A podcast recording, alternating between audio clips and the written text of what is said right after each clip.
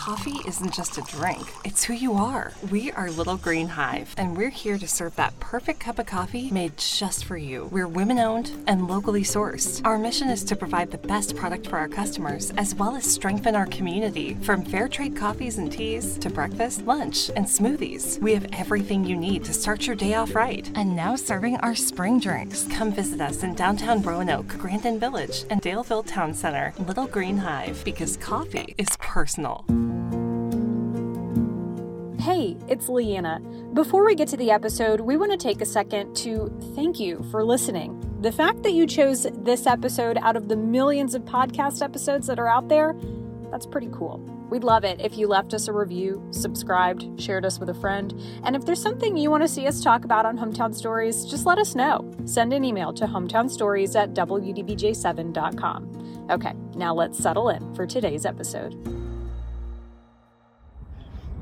Yeah, we can see it. Perfect. Great. Okay. Here on Salem Avenue. It used to be the Last Straw, which opened in 1973, and it was the second gay bar in Roanoke's history, preceded only by the tree. Traces of Roanoke's queer history are all around us. And so I feel like that's a story that has never been told but needs to be. Historians, elders, and the new generation are coming together to tell stories of backstreet bars, campfire chats, and welcoming front porches where Roanoke's LGBTQ women have found refuge for decades. In this episode of Hometown Stories, we're highlighting Pride Month with a walking tour. It's a look at the past and a path forward for queer connections in a southern city. Because it's certainly changed it, it, my life and the lives of many of the women you know, who are involved so important to be there for each other.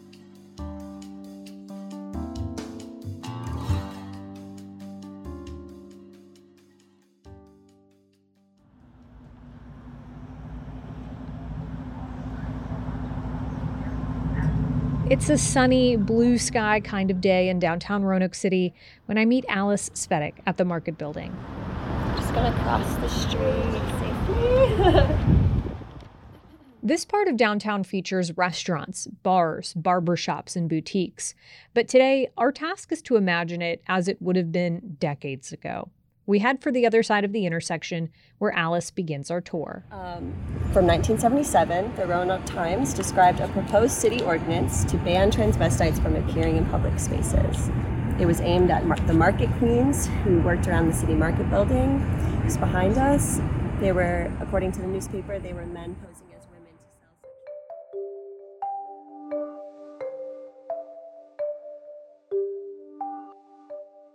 Alice is one of several volunteers who lead walking tours of Roanoke's queer history, unveiling to participants both the sweet and the unsavory experience of the LGBTQ community. Alice comes prepared with a manila folder of articles, maps, and memories recorded in oral history interviews, like this one from Greta. Here's what she recalls. Quote, I, so I went down to the market and there were cars that were there and there were drag queens on every corner and i was like what kind of madness is this? And this is where, where every, everybody was prostituting. We don't call it that. We call it selling after hours produce. So i got into that for years and they had a lot of redneck bars and things downtown. A lot of people didn't like us because of the way we are that Roanoke Times article from 1977 Alice referenced starts off by explaining how the proposed ordinance to ban the market queens was part of a general crackdown on homosexual activity in Roanoke. Urban planning and policies, like the Design 79 project in 1979, changed the layout of downtown. Alice says it's part of what pushed trans people, market queens, and sex workers to outer edges of the community. But there were bright spots places of connection and conversation. As we walk, Alice's storytelling turns back the clock. They hold out a laminated piece of paper with a hand drawn map. So, I love this little map of, of this little area of downtown. This was a bar map of Roanoke um, published in the Virginia Gazette, which I really wish still uh, existed because what an amazing name. It was published in 1978 um, and it's just like a little map of all the different gay bars. So here we have Elm Avenue, um, 581, where you exit on Elm. Um, here's Campbell and Salem. So here we are in front of the last straw. And here's Jefferson Street. Alice leads us to a brick building currently operating as a gospel outreach center. But if those walls could talk, they would tell you about the days of the last straw. Roanoke's second gay bar opened in the 1970s. At one point, Roanoke had as many as six gay bars. For Alice, this inspection of history also leads to moments of introspection. and also it like highlights like how did how did how did gay people lgbtq people like find community um, when there like wasn't the internet there wasn't tinder there wasn't instagram or um, uh, even you know uh, the internet in general and so you know publishing things like that having um, gay magazines was so much more um, a, much of a reliable source and word of mouth of course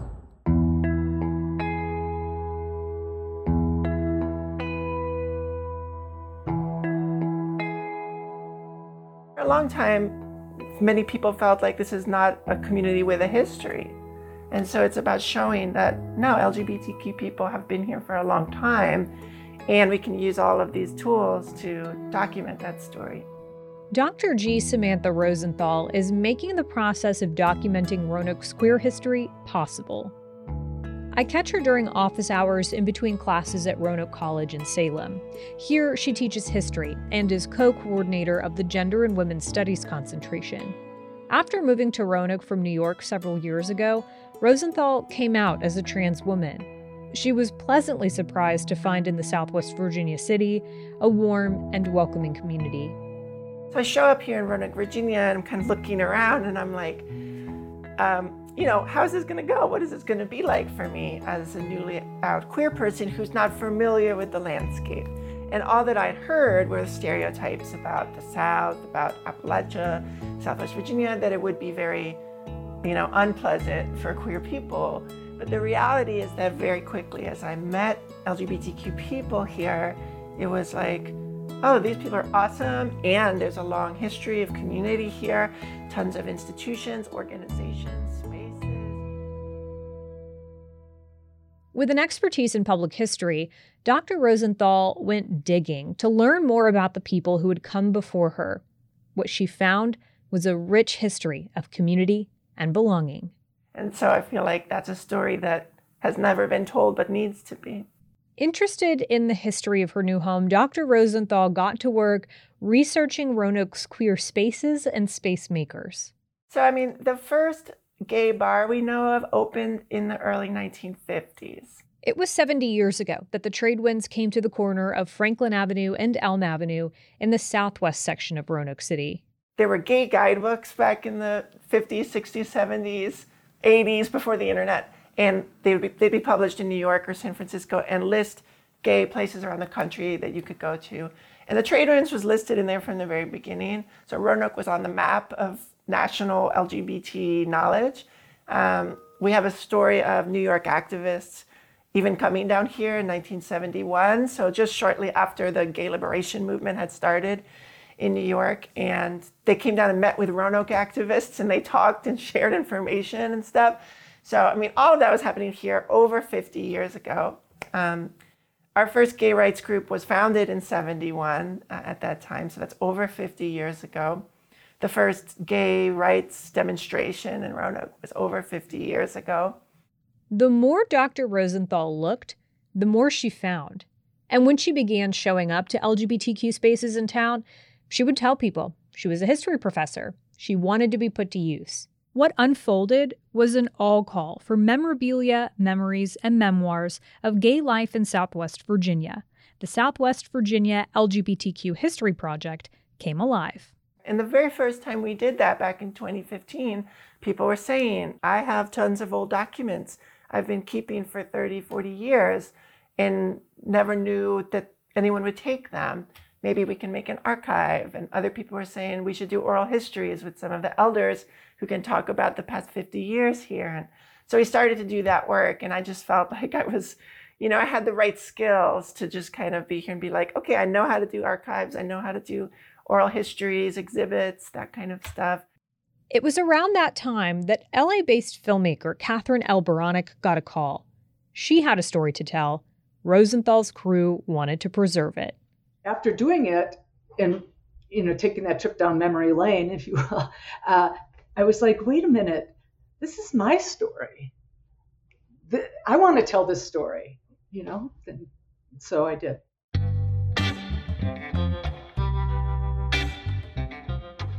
Back in the late 70s, young, freshly graduated, Beranek began sending out resumes to TV stations all over the country. The call was answered in Roanoke, and within a few years' time, she became WDBJ 7's first female photographer and then its first female director. I knew that I had to be 150%. I couldn't just be just as good as the guys. I had to really stand out because women weren't doing it at the time.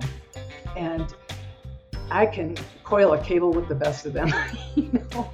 And I was constantly surprising these guys. Plus, I I hate to say it, but I had uh, uh, I, I talked like a sailor. I so I could go toe to toe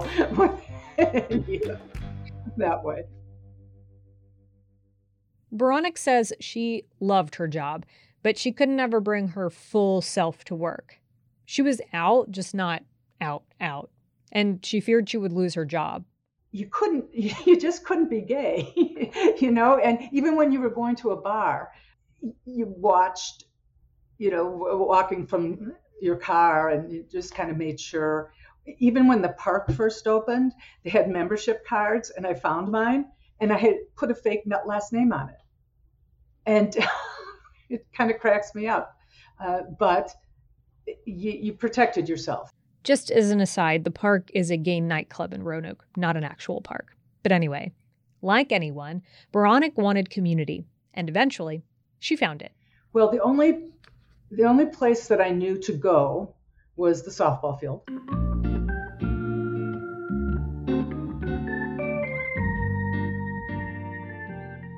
It's a cliche, but it was true. They they weren't all lesbians. I, I don't want to insinuate that, but there were a lot of them. I dated a number of them. And, uh, and I met other people. I didn't play myself. Um, I was strictly a fan. From the bleachers, Beranek began forming connections. Eventually, the group of lesbians started meeting regularly, every first Friday of the month, at a woman owned restaurant in Salem. When that restaurant closed, the get togethers moved to homes with open door policies and we just welcomed everyone. And it was women from all walks of life, and I'd like to say from the mountains and the valleys. I mean, everybody was coming, and uh, and it really grew, and the organization itself grew. And thus, the First Friday Club was born. Every first Friday of the month, someone would host a party and fill up living rooms and porch chairs with new and old friends. They had a quarterly newsletter called Skip Two Periods.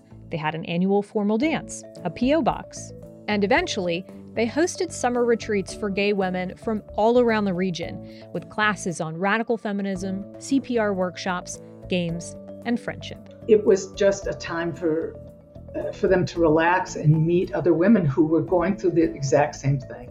You know, who on Monday morning would get up, get ready, go to work, and be a totally different person. And you couldn't talk to anybody at work about what you ju- had just done for the weekend. You know, you had to keep it all very private. So we just provided that uh, that group to uh, to share and become friends uh, with people that you never would have met before. It was wonderful until they found out that we were lesbians, and they would tell us we couldn't come back. So uh, you know, we just we didn't let that stop us. We would just find another place, and we did that um, for more than ten years. After relaying all of this in her oral history interview for the Southwest Virginia LGBTQ History Project, Beranek got to thinking. Well, we're all getting old, and I didn't want to lose the stories. And I wanted to save it. It's a slice of lesbian history. In 2016, she began working on a documentary, The Unlikely Lesbians of First Friday, that she would eventually go on to show in cities around the country, including Roanoke's Grandin Theater.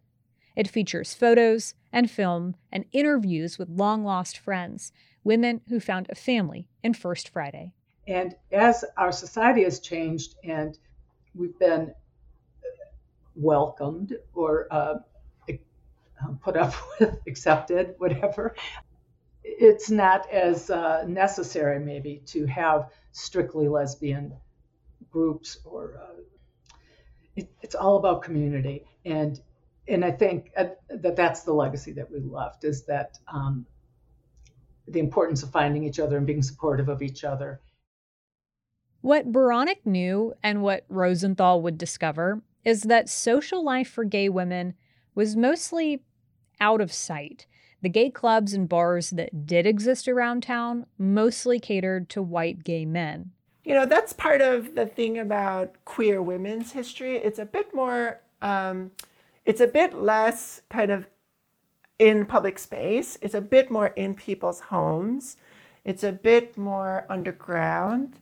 Um, some of that has to do with the economic realities of queer women making less money than men do, just which is still true today about male and female, you know, incomes. But when you have, you know, two women making a household together, they're going to make less than straight couple or gay male couples. So, you know, lesbian economic power has always been very small. And so it's harder to create restaurants, bars, nightclubs, these kind of spaces. So that's part of it. Um, but it's also just the feeling of you know, kind of exclusion from even the male dominated gay spaces.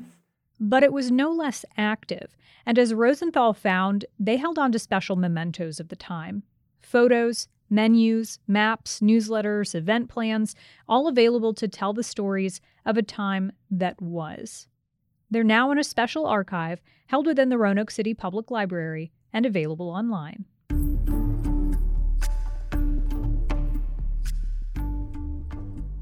It's amazing to see that when you present local, regional LGBTQ history to young people, it gives them a sense that they belong here, right? It's a, actually a very powerful um, experience to encounter that history and realize, you know what, Southwest Virginia has a place for someone like me. Now, on the other hand, for elders, it's important to give them a sense that their stories matter and that we're listening, right? That they worked so hard and faced violence and discrimination and harassment to pave the way for today. Since 2015, Rosenthal and her team of volunteers have conducted more oral histories, hosted exhibitions and events, started walking tours, book guides, and now a podcast. Dr. Rosenthal has also written a book, Living Queer History remembrance, and belonging in a southern city. I've also had reactions from straight cisgender Roanokers saying that, you know, this information is helpful to them to, to think about the kind of city they want to make as we move forward, the kind of way they want to be a citizen and be a neighbor and live here. You know, they want to know more about the LGBTQ community so that they can be a good be a good neighbor and be a good citizen Really cute name. here it is, night and day. They described it, quote, no disco music and no dancing either. Georgetown atmosphere, which should attract those into conversation and art. Terrific deli sandwiches, and if you can handle hot fudge sundaes and draft beer, the desserts look like a picture. On our walking tour, Alice points out the old discos and cruising spots around town. Um, we're standing at the entrance to Bullitt Avenue. Um, which was the city's main gay cruising district in the 1960s and 1970s. Um, it was also known as the Block. So this is where gay men would meet each other to engage and um, find sexual partners um, and engage in sexual encounters.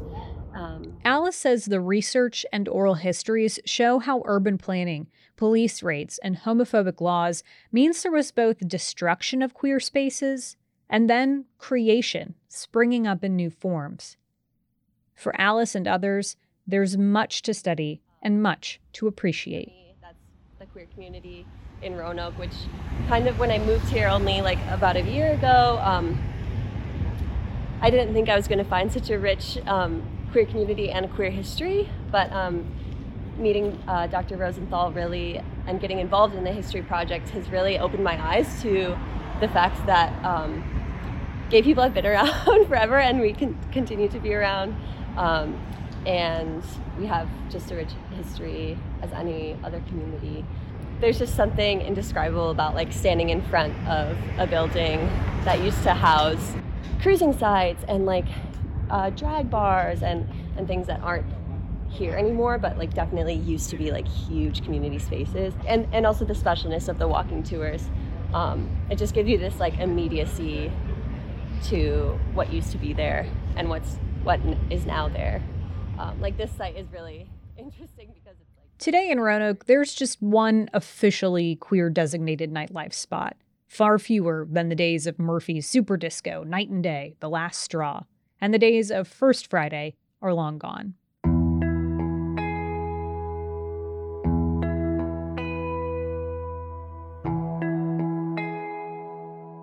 But there's a new generation seeking the same kind of connections Beranek sought out in her earliest days in Roanoke.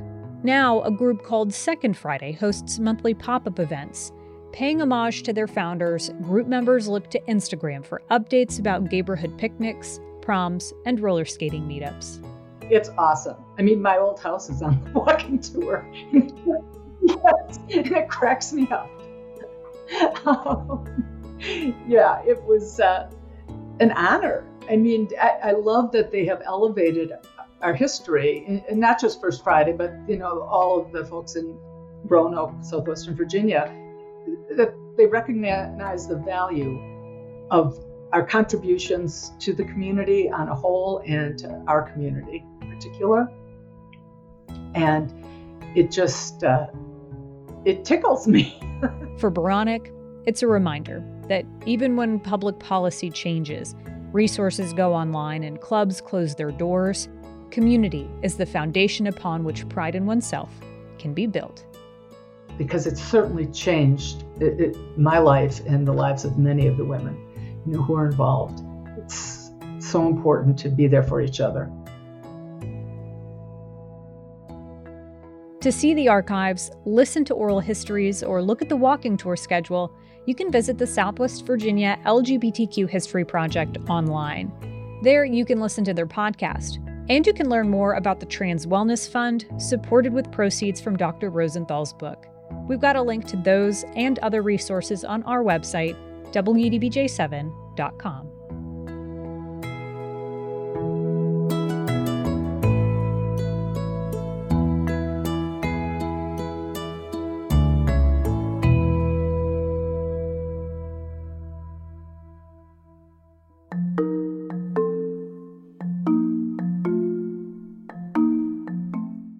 Next week on the Hometown Stories podcast, a family scrapbook unlocks memories of Roanoke's civil rights era, a time when the Wilkinson sisters were growing into well raised soldiers. And I remember him sitting down having a talk to us saying, you know, y'all got to be very brave because I want to have something I want you guys to do. If the Wilkinson sisters were soldiers for the cause, their father, the Reverend Dr. R. R. Wilkinson, was the general. Reverend Wilkinson not only risked his own safety and security, but he risked that of his family. Right. And he risked that of, of uh, Hill Street Baptist Church. Right. There were churches bombed in the South for doing a lot less work. It was as president of Roanoke's NAACP that the Reverend worked in a secret biracial committee strategizing integration of Roanoke schools, lunch counters, and theaters. And so there really was, I think, a more holistic approach to integrating Roanoke that happened in a nonviolent, quiet way, if you will. Decades later, the Wilkinson family returns to Roanoke to see their patriarch's legacy remembered. That story next Wednesday on the Hometown Stories podcast.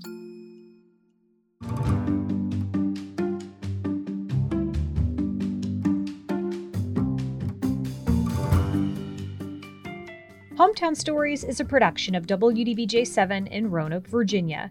This episode was written and produced by me, Leanna Scacchetti, and edited by Ben Roquelmi. We'll see you next time. Hometown Stories is sponsored by Little Green Hive because coffee is personal. Locations in downtown Roanoke, Daleville, and Grandin.